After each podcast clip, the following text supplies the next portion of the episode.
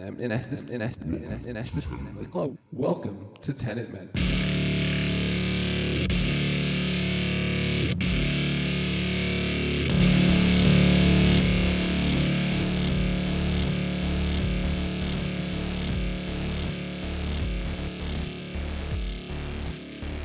Welcome to Tenet Men. I am your host, Steve, and I am joined by Kevin, and together we are doing a complete and methodical review of the Christopher Nolan 2020 epic high concept time travel film, Tenet.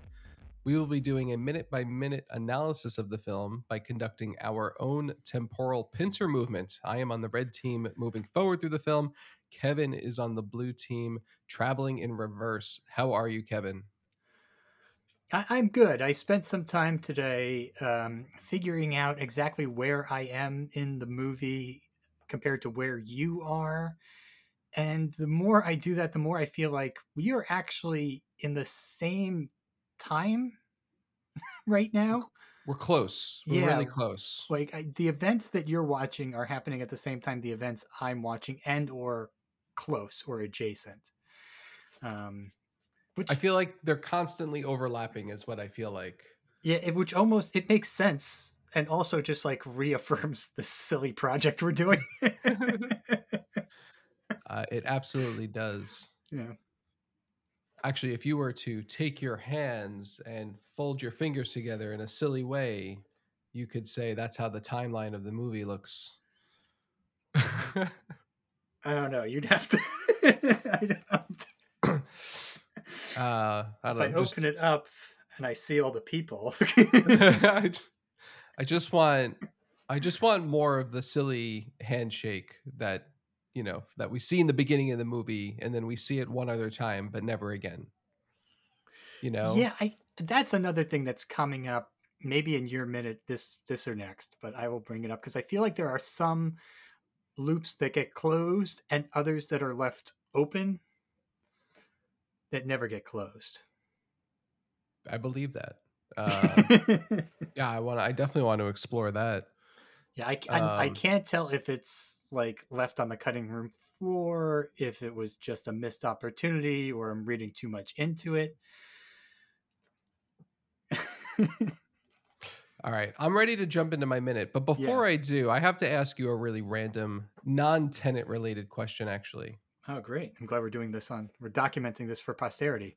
We, I, I want to. I think it needs to. It's oh, we this... should call. We should do this more often and just call it documenting things for posterity. this has been a seriously hot debate at work this week, and oh. uh, I just need. I need your expertise in this. Right? Mm-hmm. Is a hot dog a sandwich? Hmm. I've been asked this question before. I have no strong opinion. However, at its heart, I would define a sandwich as. Oh. I would say yes, because I would define a sandwich as um, I'm, I'm struggling for the words, but some sort of contents in the middle between two pieces of bread. There is a piece of bread, there is liminal space where you put another item meat, vegetables, meat and vegetables, only meat, and then another bun. And so for me, a sandwich is the existence of liminal space filled by something other than bread within uh, a, a piece of bread which would also right. maybe include a pierogi and other weird pastries. But uh, a hot dog is certainly not a pastry, so I will go with a sandwich. Okay. I also I also believe it's a sandwich, but I was uh, kind of outnumbered in, wow. in my my philosophy here, right? I find more uh, people agree with it being a sandwich because what else would it what else would it be? It's just a hot dog. It's not a sandwich. It's a thing right? unto itself. Yes, exactly. Which I, you know, I don't I don't agree with, right? I don't agree with that lifestyle, if I may. if this is where I would counter if if it's a sausage, is it a sandwich? So if I mean bratwurst. Yeah, there was a couple of like differing differing thoughts here. One is the bread, right? And I feel like it always comes back to the bread. I don't want to spend a lot of time on this. We have real work to do. but like a bun, you can't put a sandwich on a bun. A bun is is something else, right? And then it's like, well, well, how do you define a bun, right? And sometimes it's called a roll, right? A sandwich is on a roll, surely, but not a bun. yeah. And then uh, to your previous point about like you know, uh, like kind of like dessert types of bread, right? Well, Mm-hmm. they don't count, right? Like someone was saying, like a Subway sandwich is not a sandwich in Europe because the sugar content in the bread is so high that it's actually a dessert. Yeah, it, it's like it, the, the pastry argument. Yeah. yeah, yeah. Uh, it- Which I'll accept. I'll accept that. I I would actually also accept that Subway doesn't make sandwiches. Uh, I don't I don't know what they make, but hardly a sandwich. they, they make me question why why am I in a subway and why Yeah. do we allow you to take this name of subway? yeah. Um, I mean, I feel as a New Yorker, like there should be a better rest fast food chain called Subway, and it should sell like hot dogs or better sandwiches. Hot- hot dog sandwiches. Um. Anyway, all right. Yeah. I'm glad we could spend a lot of time debating this. I don't want but to. tell us if we're wrong too. And Yeah, tell- I- but you need to have a well-defined argument and def- and define what is a sandwich, and then that definition needs to clearly explain why a hot dog is not a sandwich. Yeah, I need I need a real argument here. So bring it at Tenet Men. and tell us what you think. All right, then our, let's look for our next podcast at Hot Dog Men. Hot dog men. I can't wait for that one. All right, let's jump into it. Uh, I am on the blue team. I think. Moving no, you're on the red team. I am on the red team. I am now positive. I am on the red team moving forward through time. Uh, my minute today is 36 21 to 37 21. I'm never going to get it right. No. I would love it if, like, in the Matrix uh, sequel, like, it, all of a sudden Neo's like, "Wait, did I take the red pill or the blue pill? what is reality?" which one, which pill takes you, which, which pill frees you, the blue pill or the red pill? That's a great question. I think it's been so corrupted now. I, I forgot. I don't know. Like, by Tenet definition, I would hope it's the blue pill that frees your mind because red is standard time. yeah, red is standard, and blue is inverted. But I also like already don't like that. I feel like blue should be standard and red should be not normal. I mean, I think that's why I keep messing this up actually, because like red to me seems like it should be the the not like you know red is like oh there's a problem, there's an alert, you know. Mhm. Blue is like oh calm and and whatnot. So there's an association there that I'm. That's why I'm messing it up. yeah. All right, I'm on the red team starting at 3621 to 3721 this is kind of part three i would say in this dialogue that's been happening um, between cat and the protagonist and the protagonist and neil and neil and this guy named klaus and sometimes it all intertwines. Um, we left off last week with neil and klaus. Uh, neil is getting a tour of the freeport.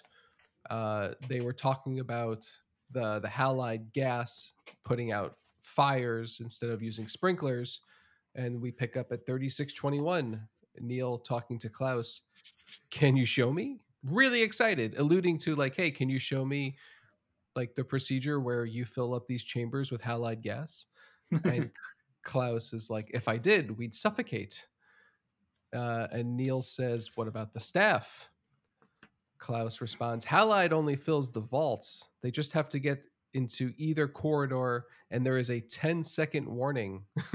Mhm. and Neil says, At least you give them 10 seconds. uh, imagine being an employee here. Um, Klaus says, Well, sir, our clients use us because we have no priorities above their property. And then Neil says, Blimey. yeah, that's the meme. It's one of the Yeah, It's blimey. probably the one of the biggest memes uh, of the of the, the movie.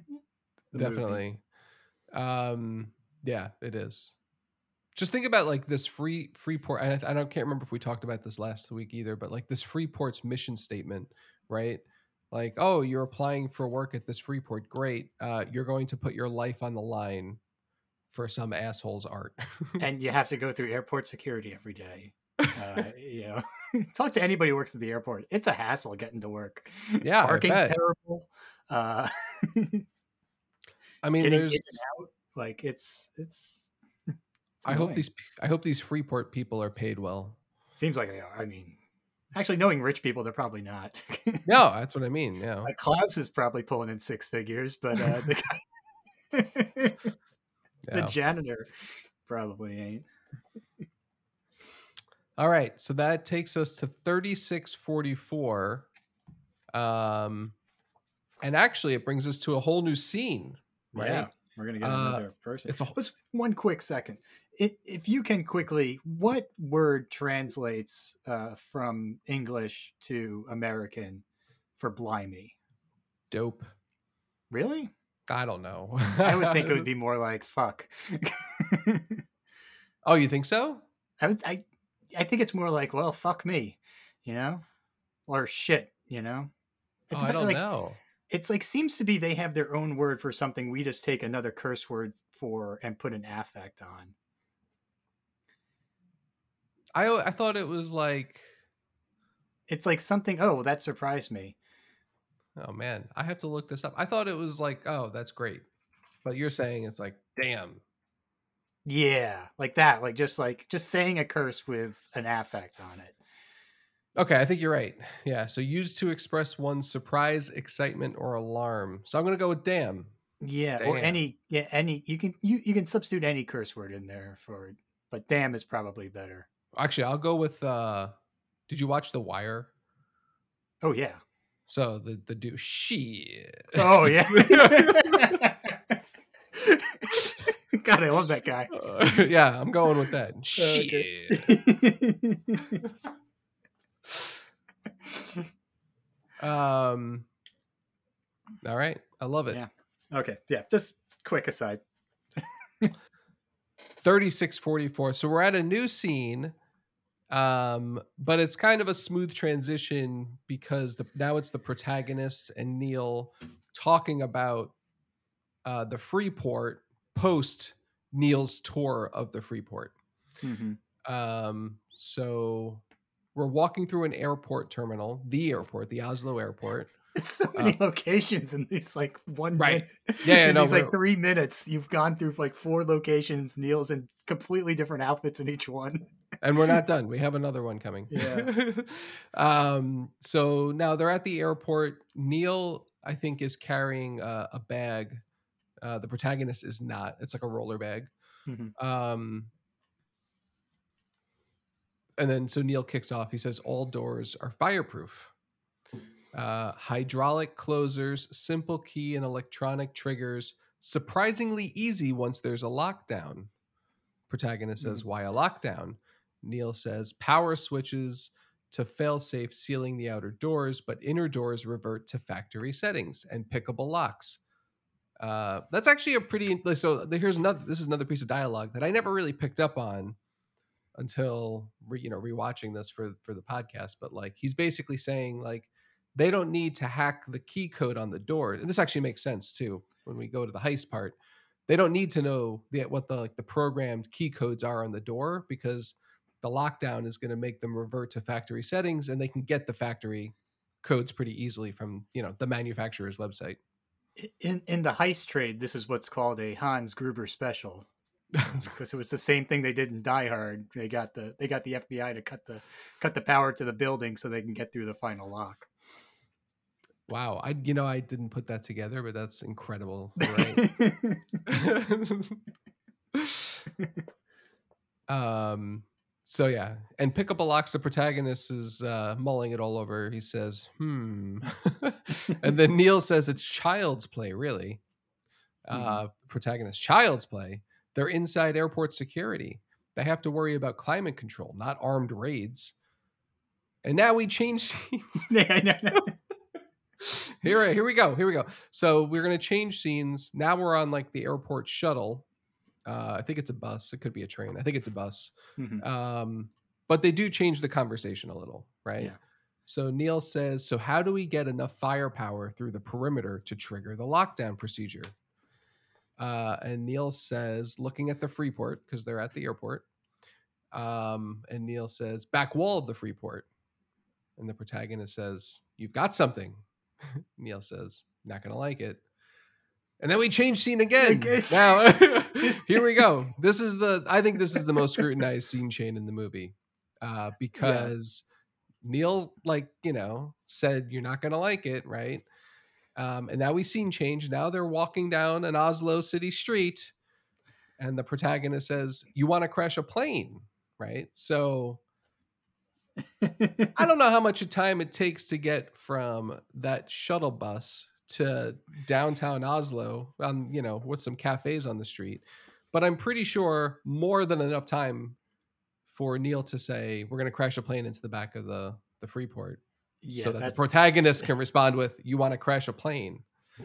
All right, that's I. I do love it. It it looks it looks so great when you're just like your brain is turned off and you're just enjoying the movie. But like when we break it down like this is it's quite ridiculous. And it's also like like this is a this is a composition that would have made a lot of sense in like Tenet or um Inception, where they're literally in dreams. But I bet this does happen in in Inception, and we should go back and look for them. we sh- we I, I I'm trying to think like the the scene with Ariadne when yeah they're walking through the the street feels like one location though. yes, it does. It Yeah. does. I bet this happens in other Nolan movies, also they're having this conversation on a crowded bus in a crowded airport right? uh, in a crowded town where are they just assuming that people in oslo don't speak english because i'm pretty sure probably one out of ten of them has conversational english skills Do you want to like? How funny is it like if the protagonist is like, "You want to crash a plane," and then like a passerby is just like eyes light up, and he turns around and he's like, hey, hey that dark-skinned american is talking about right? And then uh, well, Neil responds to that and says, "Well, not from the air. Don't be so dramatic." Uh, which is a great, great dialogue. And that's the end of my minute. Actually, that brings Oh, us okay. to that brings us to the end. Thirty-seven twenty-one. Um, there's been I don't know. I've I've actually really enjoyed the last three minutes of uh, of dissecting this this movie. the the one thing I'll say about that line is that like uh, the one thing I knew about this movie because I was like not watching trailers in anticipation for it um, was that I knew that they crashed a plane for real, and I was Oh. like excited to see that scene. And then when I was like actually watching the movie and I realized, oh, they didn't crash it from the air; they just kind of drove it into a building. I was a little disappointed. That's funny. I didn't I didn't know that, but I I did see all the trailers for the movie. So and this and that that line is very prevalent in the trailer. Or I I'm- might have just the way this movie came out during the pandemic. I think Yeah. I was eventually spoiled for it, but like it eventually I saw it the crash and I was just like, oh, that's it. That pro- that's that shot probably cost them tens of millions of dollars. yeah, and I'm watching it on my phone because, because there's not a theater within driving distance that was showing it for an entire year. Every time- sitting there sitting there going, oh, that's it. Every time you watch Tenet on your phone, Christopher Nolan dies a little. Uh, yeah, it's called, it's called not releasing it like every other movie that year. Uh, okay, that's my one really big rant about this movie. Okay, All am right. I up? Uh, Blue team, you are up. Blue team is up. Okay, so uh, to remind you where we are, we are with the protagonist and Priya um, in Oslo. Still, a lot of this takes place uh, there, actually. Um, now, I was a little confused last time about when this uh, takes place, so I, I watched a little bit more of the movie to remember and get context and look through the script. Um, so, for context, we are two days before the plane crash. Wait, no, I'm sorry. We are two days before the car chase. The pl- plane crash had just happened. How do you know it's two days? Wait, wait, wait they say it. They still say it in my next minute. Um, so this No, is they two, yeah, they say it in my next minute. Hold on, I gotta. I wanna. I wanna make sure I get this. So the plane crash happens after the car chase. No, no, no, no. They, they uninverted themselves. Right, right. I know that. Yeah. What happens like like in real time? What happens first, the plane crash or the car car chase? I feel like the actually I don't know. all things will solve eventually. Um, uh, it just uh, to, to spoil it, it, in earlier they they say I'm gonna lose the algorithm to Sator in two days. To Priya. Okay, gotcha. Okay, So the protagonist is saying this already happened to me. It hasn't happened to you yet. Um, okay, so that's how I know that. Okay, just to situate it. So this is happening kind of before events that already took place in the movie. Um, all right, trippy stuff. But we're not talking about that. What the Priya is talking about is the algorithm itself and its inventor. And that's where we jump in at one hour, 47 minutes, and 21 seconds. Protagonist just revealed he knows what the algorithm is. He says, Tell me about it, Priya. Which Priya just launches into a full conversation about it. Uh, like, okay, you know what it is. Let me tell you all about it. Uh, Priya says, It's unique. The scientist who built it took her own life, so she couldn't be forced to make another one. Protagonist asks, A scientist in the future? Uh, Priya says, and I think this explains some things for us, some questions we had. Generations from now, which I think So we've it's- ki- we've yeah. wondered where its origin is. It's generations, more than one. You would say a generation is twenty-five to fifty years. So 2 of I've those, always- it's at least fifty always- years. I always thought like at least twenty years. Yeah, fifty seems like a long generation. I wouldn't say a, fifty. a generation is kind of a hard thing to define, but it's kind of like a period in which a group of people all grew up together, experiencing the same culture and have their same shorthand. So, Right. I mean, you've got Yeah. your your Gen X, which is like your '70s people, and then you've got your millennials, your '80s and '90s. no, no, we're Gen X. Oh no, Uh, I'm no, I'm on the cusp of Gen X. We're we're yeah, we're both are. I think. Yeah. And I I I yeah, I think I get along more with people in Gen X than I do in millennial with millennials. But like we're we're on that border, right? hmm yeah, Um, that's how I and then- always describe it. And then after millennials are the the Zoomers, right? I guess so. Yeah, I, Yeah. My, like my kids, or your kids, will be Zoomers. Our our kids are Zoomers, and now, but like the kids being born today aren't even Zoomers. I don't even no, know what be they are. Well, Right. yeah, it's well, that's where it gets hard to define. They're probably on the cusp of being something else. Right. Yeah. Yes. Okay. so just to define that, it's hard to define, but somewhere between 20 years. So we're probably dealing with at least 50 years, but if you think maybe more like 100, it's Yeah, I think fifty to hundred years minimum. mhm. which I, all that I, I'm trying to explain because I wonder how far these pieces had to travel backwards in the past, leapfrogging from one turnstile to another. No, no, no. They don't. They just go through a turnstile once and then they get I don't think they've ever they never been through a turnstile. What's ne- the the algorithm? the algorithm. Humans go through the turnstile and move it into the past. It doesn't it doesn't act like an inverted object when they pick it up. Well, it could have been uninverted. Okay. So it was inverted at one time, but that It has- it- imply It has to be inverted to get back. How do you send objects back in time? The same you way, bury right? them. You, Yeah, you bury you- them in a well, You invert and then you them send in an an- email to a person in the future and tell them where it is. That doesn't work actually. The email doesn't work. It can't be an email. or some sort of information burst, some It's sort gotta- of posterity document. What they gotta what you do is you create a podcast and you have a moment called posterity time. It's it's it's a post-it. It's got to, you know, it's got to be handwritten. It can't be an email. I, you think a handwritten note's going to survive longer than an email? Email can email has nowhere to go. You can't send an email to an address that doesn't exist yet. It's in the cloud. No, that's not how email works. so what? You put it on the back of the Constitution in invisible ink? That is more plausible. you have a lot of faith in democracy, my friend.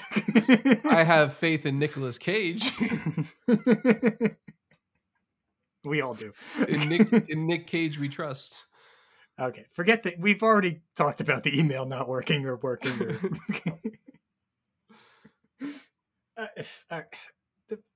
All right, so all right, generations from now. That again, we answer some questions and just leads to more. yeah, Priya says generations from now.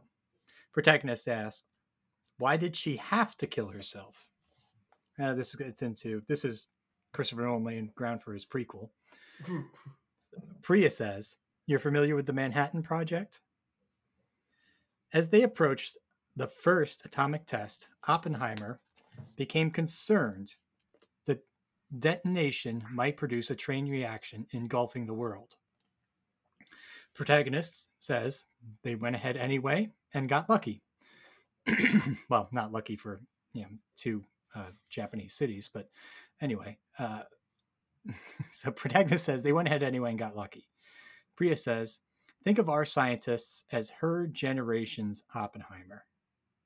She devised a method for inverting the world, but becomes convinced that by destroying us, they destroy themselves.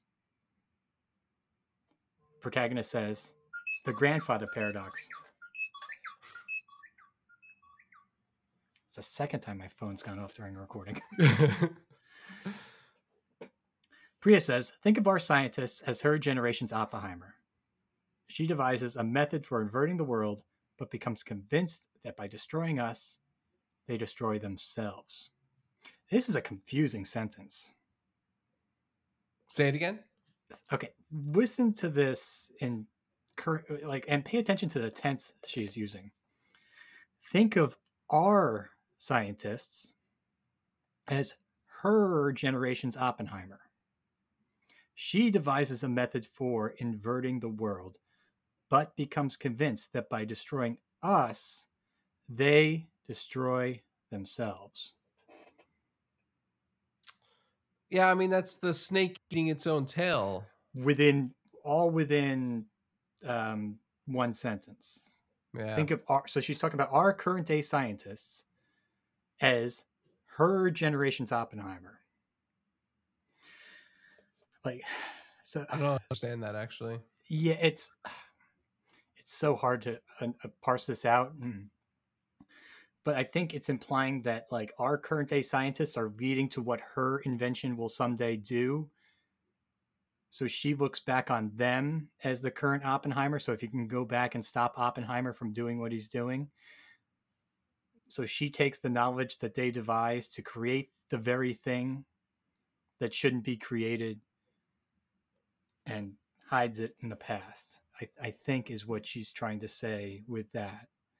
Like she like she's looking at what other scientists have done before her and saying they should have stopped back then. And then she takes it in her hands to to what what he says the grandfather paradox, but what's also happening in this conversation, they're talking about the bootstrap paradox.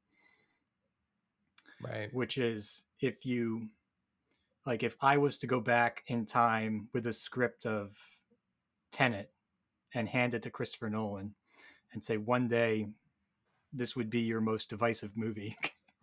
no, wait. I'm going back with a with a copy of Inception and saying one day this will be your masterpiece. Before he's written it. And then he then makes that movie.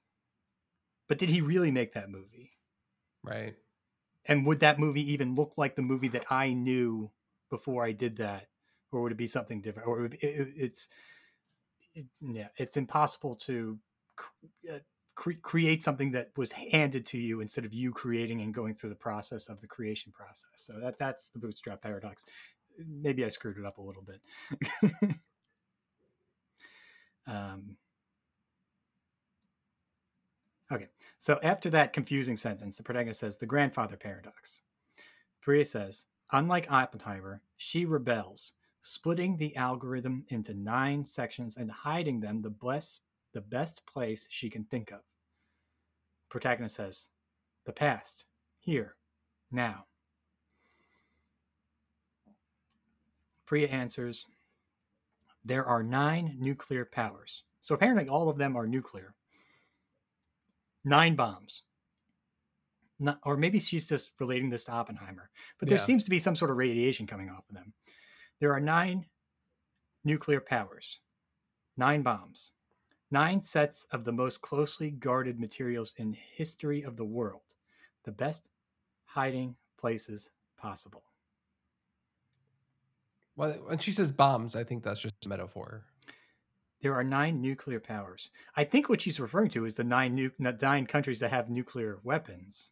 Is that nine is bombs. that is that right? There's nine. I don't know. Hold on. The because she's I'm looking at the last sentence. The best hiding places possible. Are you, are you looking up Yeah, how many nuclear powers there are? I feel There's like not many. more than nine. America, Russia, or Soviet, or yeah, Russia, India, Uh, there's one, Pakistan, two, China. Wow, yeah, there's there's nine.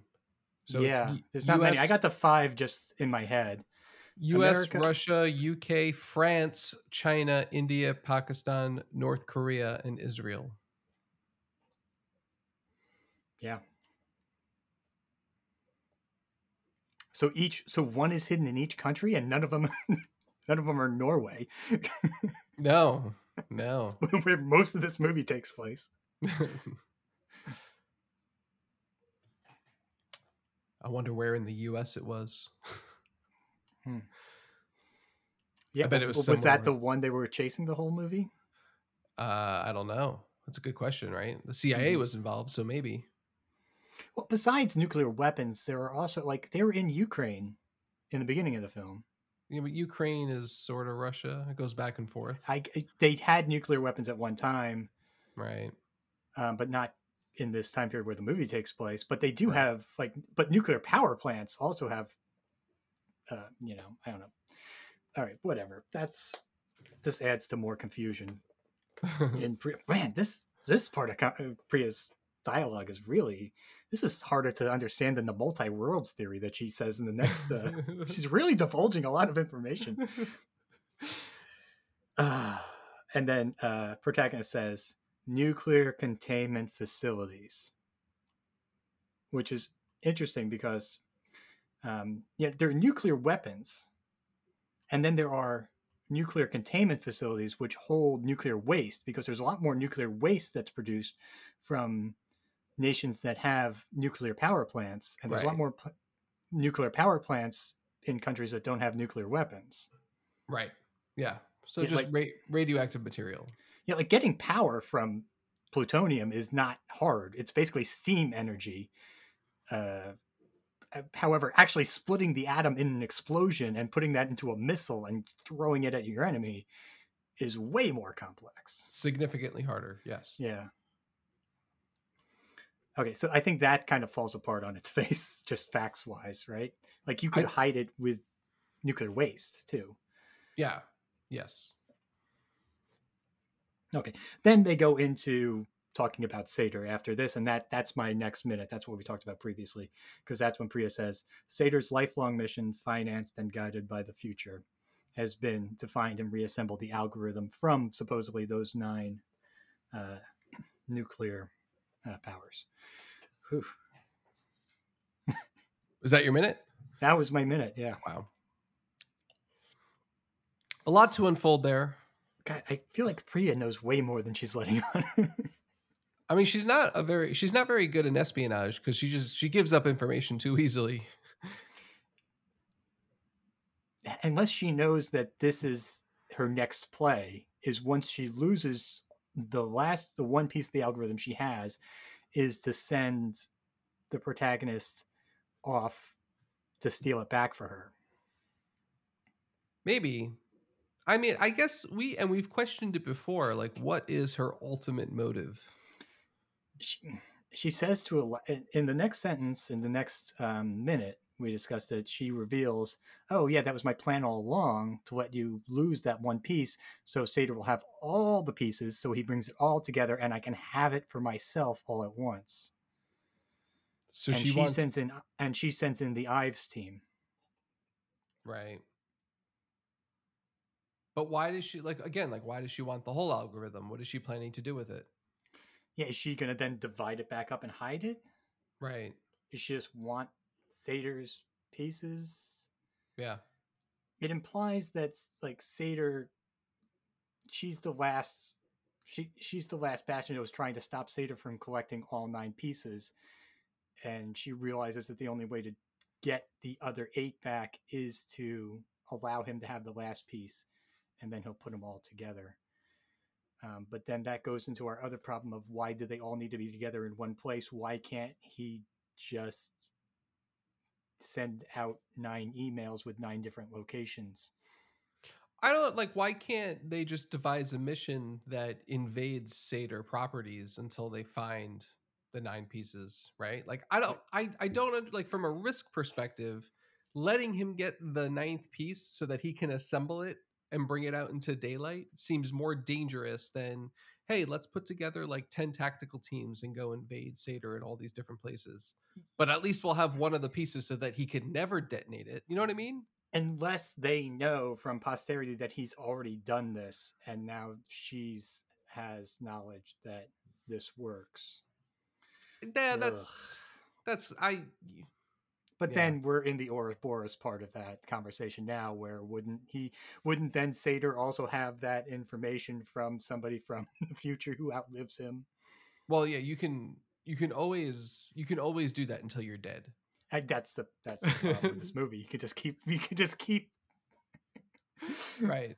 hmm Which like, you know, it's spy versus spy remember that from the of course. Mad was it Mad Magazine or Cracked Uh that's a good question. I Yeah, think I it think was mad. Actually, I don't know.